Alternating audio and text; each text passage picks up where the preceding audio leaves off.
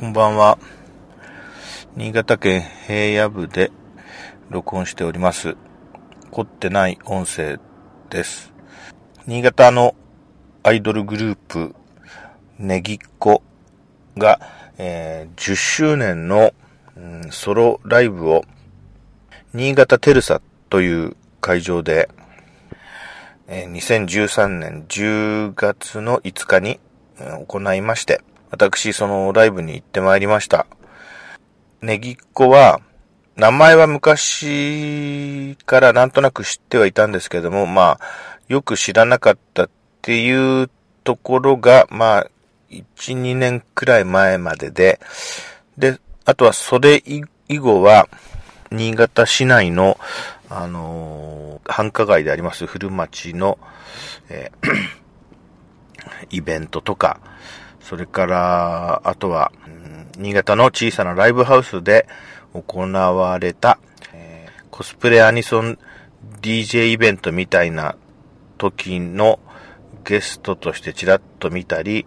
あとはそうですね、新潟ロッツのなんかの時にも見たり、だんだんそのネギっ子のライブ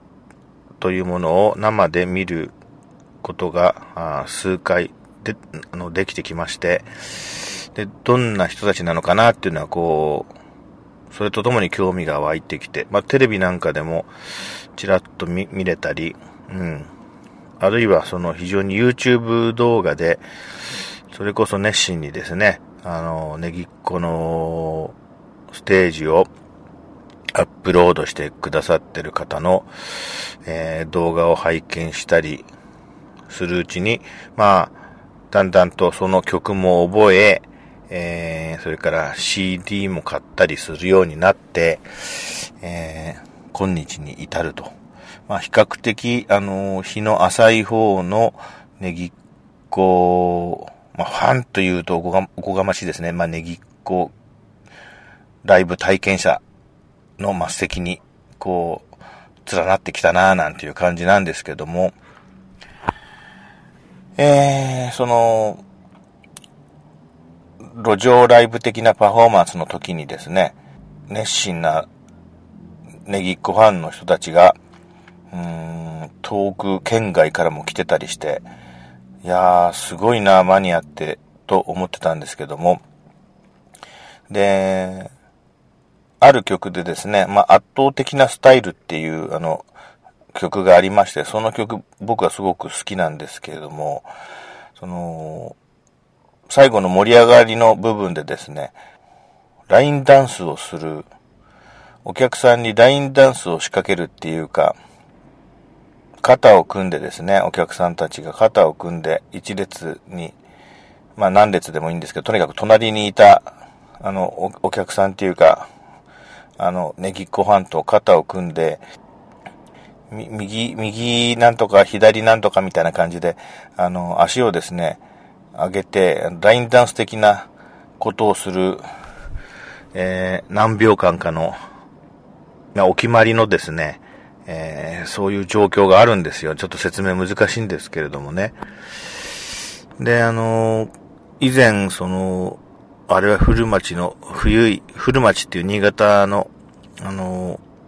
まあ、繁華街の、冬に行われたイベントの時に、えー、隣にいた人同士がですね、まあ僕はま、まだそこでその肩を組んでラインダンスするところまで、その、なんていうか、その場に馴染んでいなかったんですけども、こう見ていたら、まあお互い知り合いじゃないんだけど、ただネギっ子のファンっていう形で、その辺に集まってた人たちが、あの、その曲のそのラインダンスをする直前になると、途端周りをキョロ、周りとか左右をキョロキョロして、ね、お互い手招きして一緒にやろうよみたいな形で、そこで一瞬、一瞬にしてですね、こう、わーっとこう、みんなが肩を組んでラインダンスを始めるんですね。うん。躊躇がないっていうか、なんていうか、あのー、どう一緒にやろうよみたいな、あるいはなんか手招きする人もいますね。こう、ちょっと何メートルか離れた人に手でカモンみたいな形で、で、そ、その呼ばれた方も、うんみたいな形で走ってって、とにかく肩を組んでですね、えーえー、右足上げたり左足上げたりする、その、その曲のその感想の、ある、ある部分について、あの、ラインダンスをする。あの、その時ネギっ子のメンバーがその、右左みたいにこう掛け声をかけてくれて、そ、それに従ってその、ファンの人たちがとにかく肩を組んで、ラインダンスをするんですよ。まあ、その光景は多分どこか YouTube かなんかの、その圧倒的なスタイルっていう曲の野外パフォーマンスの、え、動画を見ていただければどんな状況かわかると思うんだけど、ははすごいなと思ったわけですね、まずは。うん。彼と彼は多分、初対面だけど、たまたま数メートル近くにいて、あの、アイコンタクト的に、お、やるかみたいな、あ、いいっすね、みたいな形で、こう一瞬にして肩を組んでやり始めるその情景を見て、まあ、いいなと思ったわけです。で、あの、今回、あのー、その新潟テルサっていういわゆる大きなホールで、まず、あのー、チケットで自分の指定された席に座った時に、最初に思ったのは、あの、右側の男女のカップルの方をちらっと見て、今度左側の、あの、小学生の女の、小学校低学年、2年生ぐらいに見える女の子とお母さんの二人連れをちら、ちら見しまして、うーんとちょっとね、一瞬考え込んじゃって、これ絶対にこの場で圧倒的なスタイルをやる、彼女たちが、あのネギっ子がやる状況になったら、きっとラインダンスを自分としてはしたくなるなと。うん。で、右のカップルで来てる男女の男の方が僕の右隣で、左は、その小学生の女の子とそのお母さんがですね、なんかすごく綺麗な人で、うん。その二人連れのその小学生の女の子の方が僕の左隣なんですよね。で、それを一瞬にしてこう、右のこの男子とこの左側の女の子と、私は、肩を組んで、えー、ラインダンスができるんだろうか、どうなんだろうかという一末の不安がですね、えー、もう、その席に座った段階でですね、もう、頭の中の4分の1ぐらいを占めまして、で、まあ、ライブはいろいろ素晴らしいライブで、それは私、私などが口で表現できないので省略しますけれども、その圧倒的なスタイルは案の定、あの、アンコールの中の一曲として、えー、始まったんです。で、ラインダンスをするパートが近づいてくるにつれて、うん、どうなるんだろう、この、この後の展開は。ね、右側の男女はですね、こう、なんというかな、話が、話ぶりからすると、その、そんなに親密な男女じゃないらしくって、まあ、同じくネギっ子が好きで、まあ、ライブに一緒に来た。それ以上のものは何もなさそうな雰囲気で、でも二人ともサイリウムとかも持ってて、あの、まあ、やる気満々で来てるな、という二人。で、左側の女の子は、僕の左ドラインの女の子は、あの、曲のですね、歌詞もちゃんと知ってる子で、どうも一緒に口ずさんだり、それからあの、アイドルなんか聴かないでとかいう新しい曲の、残念っていう、あの、掛け声をするタイミングも熟知している子で、こ、こいつも切れ者だなと、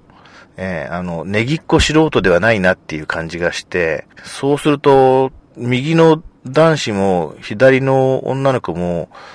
その圧倒的なスタイルを過去にどこかのライブ会場で見たことがあれば、肩を組んでラインダンスをする状況に、えどうしてもなりたくなるはずなんだけど、まあ、というね、あのー、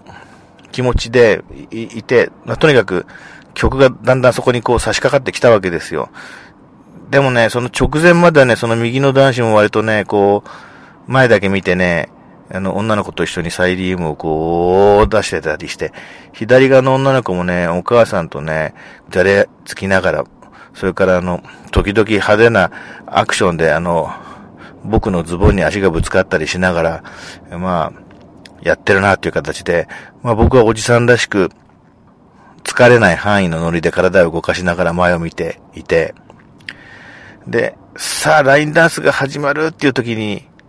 こう、右側からまず気配を感じて、その右の彼が、うん、やりますよねみたいな感じで、こう、ちょっと会釈してきて、あ、これは右がいけるなっていうことで一瞬にして右の彼と肩が組めまして、そして次の瞬間僕は念のために左の方を見たら、左の、その、小さい女の子は、このおっさんと目が合った時に、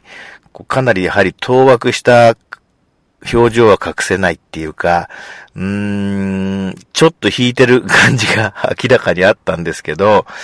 まあ、やろっかみたいな感じでね、ニコッとして、まあおじさんとしてはもう、ここはもうやるしかないから、その小学生の、あのー、肩に軽く手をこう置かせていただいたら、向こうも、まあ、ちょっと渋々っぽい感じがあったけど、まあ僕の背中にこう手をこう置いて、まあ一応肩を組んだ形になりまして、その圧倒的なスタイルのそのラインダンス、ファンがやるラインダンス部分が滞りなく終わって、ああ、よかったなと思いましたね。っていうか、まあ、あの、この曲で、このライブで、あの、まあ、大半の人がその、もう自然発生的にその、スーッとね、え隣の人と肩を組んでる中で、もし恥ずかしがって、それをやらないで帰ったら、なんか今日ここのライブ会場に来たことの中で、まあなんかすごく悔い、悔いが残るっていうか、まあそんな雰囲気だったんですけども、まああの、右のお兄さんは、あの、ともかく、左の女の子にはまあありがとうと心の中で言いたいですね。えー、まあ、あの、変な、彼女からすればおじいさんっぽいおっさんから、えー、あの、ニコッと笑いかけられて肩に手を置かれた彼女にトラウマが残らなければいいかななんてね、まあ思うわけですけれども、まあただあの雰囲気では、まあ、それがやらなきゃいけないみたいな脅迫観念若干ありましたし、まあやってよかったなと。まああの場みんなそういう目で見ると、まあ前の列もその前の列の人たちもみんな肩を組んでラインダンスしてたんで、やっぱりあのー、わざわざチケット買ってここまで来る人は、みんなそのつもりはできてたんだなぁなんてね、思ったんですけどね。えー、ということでまあ、そういうことがあったというお話をさせていただきました。やっぱ上手に喋れなかったなっていう気はするんですけど、ちょっと長くてすいません。それでは失礼します。